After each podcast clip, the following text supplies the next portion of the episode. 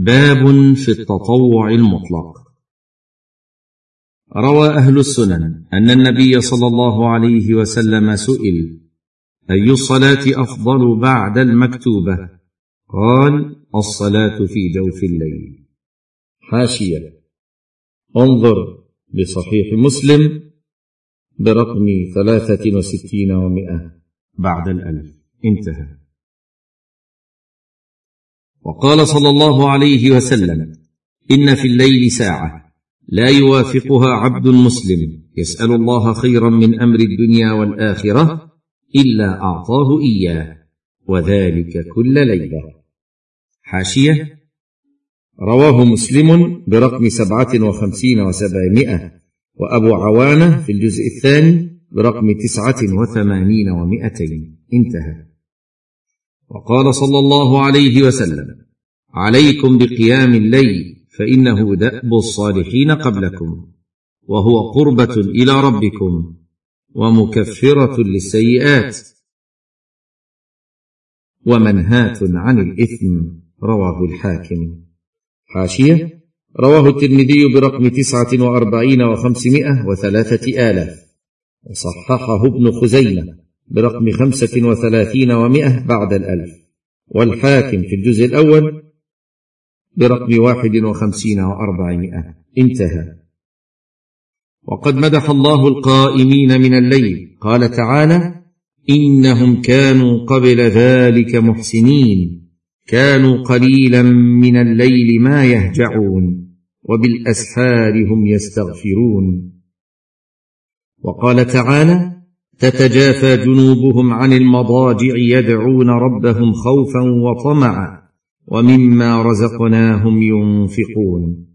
فلا تعلم نفس ما أخفي لهم من قرة أعين جزاء بما كانوا يعملون. والنصوص في ذلك كثيرة تدل على فضل قيام الليل فالتطوع المطلق أفضله قيام الليل لأنه أبلغ في الإسرار. وأقرب إلى الإخلاص ولأنه وقت غفلة الناس ولما فيه من إيثار الطاعة على النوم والراحة. ويستحب التنفل بالصلاة في جميع الأوقات غير أوقات النهي. وصلاة الليل أفضل من صلاة النهار لما سبق. وأفضل صلاة الليل الصلاة في ثلث الليل بعد نصفه لما في الصحيح مرفوعة أفضل الصلاة صلاة داود كان ينام نصف الليل ويقوم ثلثه. وينام سدسه. حاشية. البخاري برقم واحد وثلاثين ومائة بعد الألف ومسلم برقم تسعة وخمسين ومائة بعد الألف. انتهى. فكان يريح نفسه بنوم أول الليل ثم يقوم في الوقت الذي ينادي الله فيه فيقول هل من سائل فأعطيه سؤله. ثم ينام بقية الليل في السدس الأخير ليأخذ راحته حتى يستقبل صلاة الفجر بنشاط. هذا هو الأفضل. وإلا فالليل كله محل القيام. قال الإمام أحمد رحمه الله قيام الليل من المغرب إلى طلوع الفجر. حاشية. قارن مع بدائع الفوائد في الجزء الثالث الصفحة الثانية والثلاثين بعد ستمائة. انتهى. وعليه فالنافلة بين العشاءين من قيام الليل لكن تأخير القيام إلى آخر الليل أفضل كما سبق. قال تعالى إن ناشئة الليل هي أشد وطئا وأقوم قيلا. والناشئة هي القيام بعد النوم والتهجد إنما يكون بعد النوم. فينبغي للمسلم أن يجعل له حظا من قيام الليل يداوم عليه وإن قل. وينبغي أن ينوي قيام الليل. فإذا استيقظ استاك وذكر الله وقال لا إله إلا الله وحده لا شريك له له الملك وله الحمد وهو على كل شيء قدير. الحمد لله وسبحان الله ولا إله إلا الله والله أكبر ولا حول ولا قوة إلا بالله. ويقول الحمد لله الذي أحياني بعدما أماتني وإليه النشور. الحمد لله الذي رد علي روحي وعافاني في جسدي. وأذن لي بذكره.